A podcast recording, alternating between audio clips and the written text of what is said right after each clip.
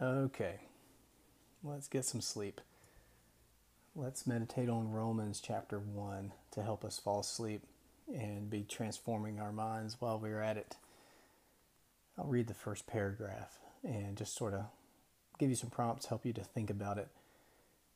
It says, Paul, a servant of Christ Jesus, called to be an apostle, set apart for the gospel of God, which he promised beforehand through his prophets in the Holy Scriptures, concerning his Son, who was descended from David according to the flesh, and was declared to be the Son of God in power according to the Spirit of holiness by his resurrection from the dead, Jesus Christ our Lord, through whom we have received grace and apostleship to bring about the obedience of faith for the sake of his name among all the nations, including you who were called to belong to Christ Jesus. I'm sorry, to Jesus Christ. There is a whole lot jam packed into that paragraph. Let's just let our mind settle on each bit of it and let it soak in. Uh, we've already done an episode on verse 1, so we'll ease on into verse 2. So, Paul is writing Romans. He's a servant of Christ Jesus. He's called to be an apostle. He's been set apart for the gospel of God, which he promised beforehand. So, the gospel, the good news that sinners like you and me can be forgiven and reconciled to God based on Jesus' death on the cross. This gospel good news was promised beforehand. This is something that people waited for and anticipated, not even fully understanding what it would be. But throughout generations, God's people, the Jews, waited for their Messiah. And then when he came, he came in such an unexpected way that many missed him and didn't even understand that it was him. But in Jesus, he embodies this gospel, this good news. It was promised beforehand. We look back on it from the future. Many of us, perhaps you, grew up in church and sort of taken the gospel for granted. You've always heard it. Or you might be new to Christianity and it's new to you. Either way, it's helpful to remember that it was promised long before through his prophets in the Holy Scriptures. So just think about the prophets for a minute. What prophets do you remember?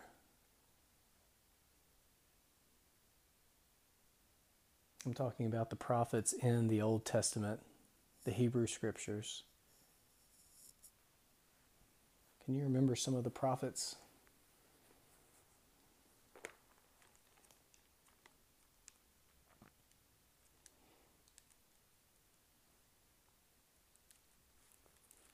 I bet you remember Isaiah. That's one of the most memorable ones.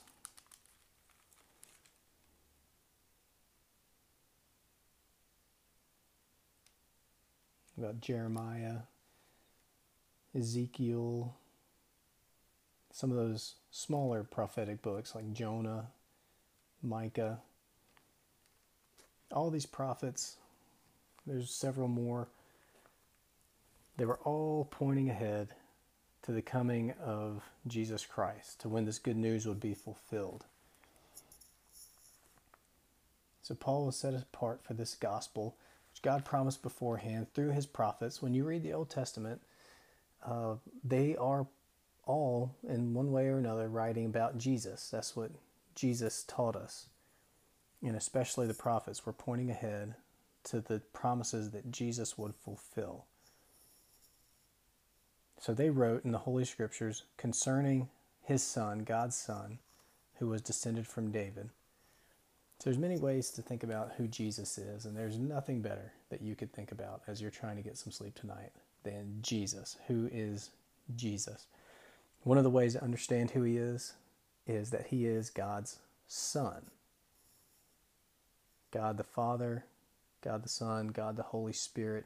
God is one and yet three in a relationship yet united in a way that we can't fully understand. Jesus is God. He is one with the Father and the Holy Spirit, but he's also distinct, and he is the Son. He is the Son in that he is dependent on God the Father, just like a son is dependent on his father. This is something I, I may have already brought this up in a previous episode, I can't remember, but if you read the book of John sometime and look at Jesus' relationship with God the Father, the way he talks about the Father and the way he talks to the Father and relates to him, you might be surprised to find that he doesn't relate to God the Father like an adult son relates to his father. He relates to God the Father like a young child relates to his father. Jesus, as the Son, was completely dependent on the Father.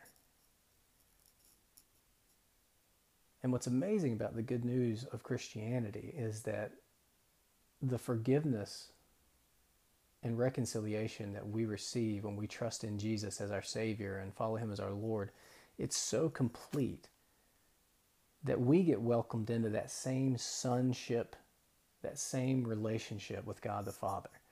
It's incredible.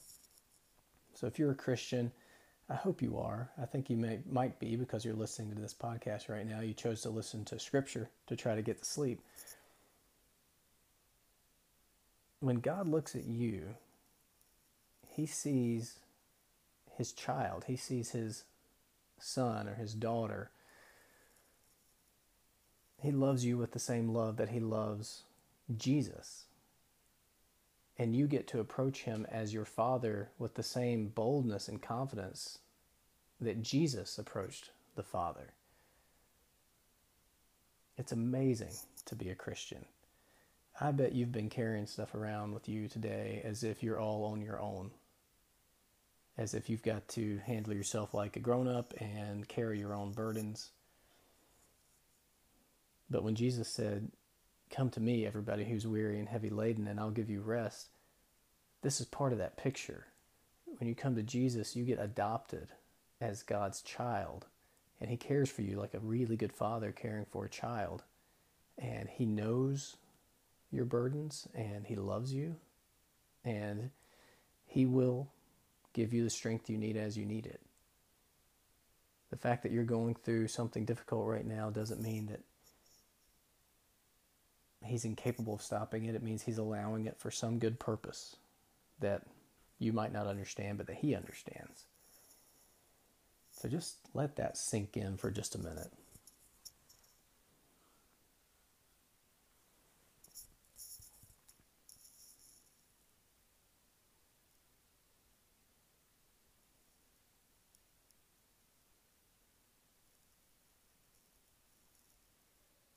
Hope you're falling asleep tonight with the peace and security of knowing that God loves you as his child. But back to the passage at hand. So the prophets wrote in the Holy Scriptures beforehand concerning the gospel of God, the good news of Jesus Christ. Jesus is God's Son, who was descended from David according to the flesh.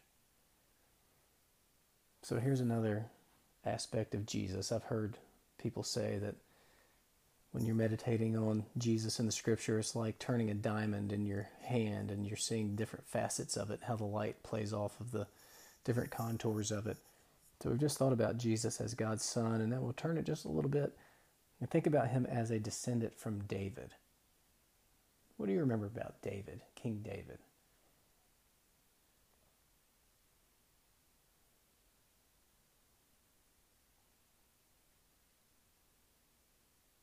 You probably remember David and Goliath, the story of how he defeated the giant.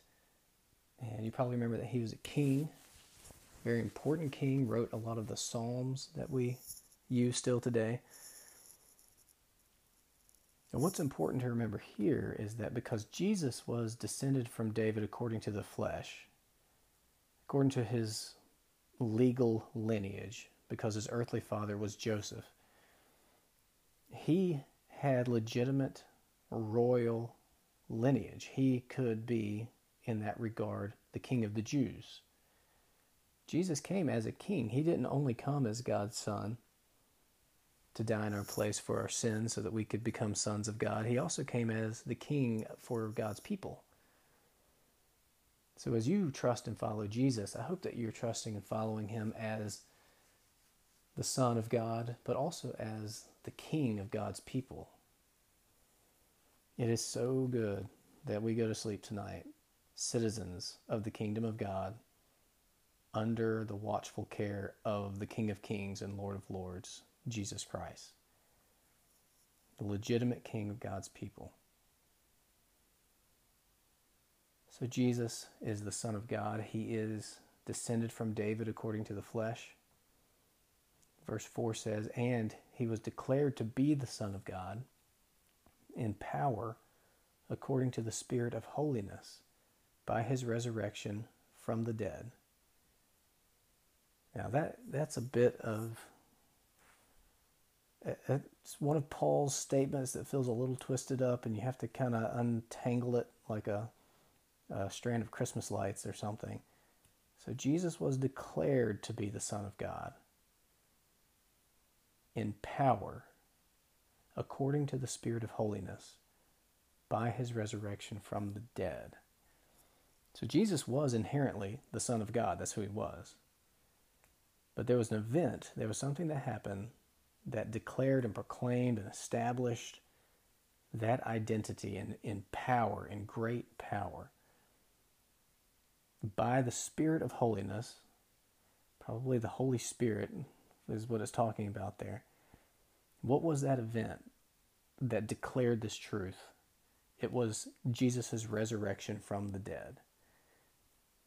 You know, sometimes you probably have doubts about what you read in the Bible and uh, what you believe about Jesus. We all do. Uh, I've been a pastor for a long time and a Christian for even longer, and I still will have doubts. Uh, if you don't have doubts in the things that you can't see and touch tangibly, you're probably not thinking about it all the time. I think it's rational to sometimes feel, or maybe not even doubt, that might not be the right word, that might be too harsh, uh, but questions may come up. Well, I want to encourage you when that happens to think about the resurrection. That is the historical event that declared Jesus to be who he claimed to be in power. That is the central event that the apostles refer to time and time again as they preached the gospel in the book of Acts. It is the backbone of Christianity, it's the firm foundation. Jesus really lived, he really died publicly, he really was buried.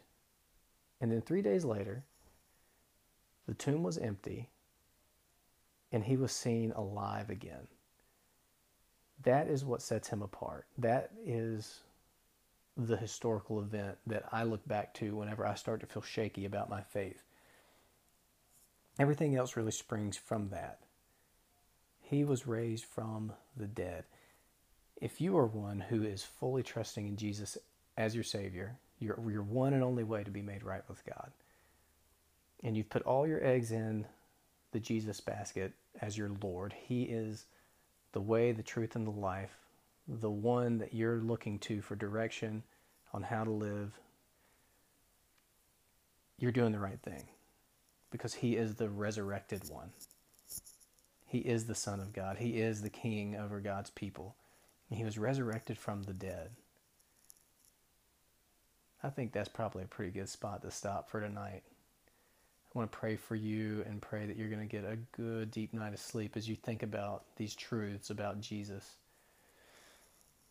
Father, I'm really grateful that my brother or my sister is listening right now, and I pray that uh, just maybe even just one of these elements of this passage would hang on in their minds and would be a source of fruitful, deep meditation as they fall asleep that they would let the earbuds fall out of their ears and let these truths fill their mind and their heart and strengthen their faith in Jesus. Strengthen, strengthen their allegiance to Jesus.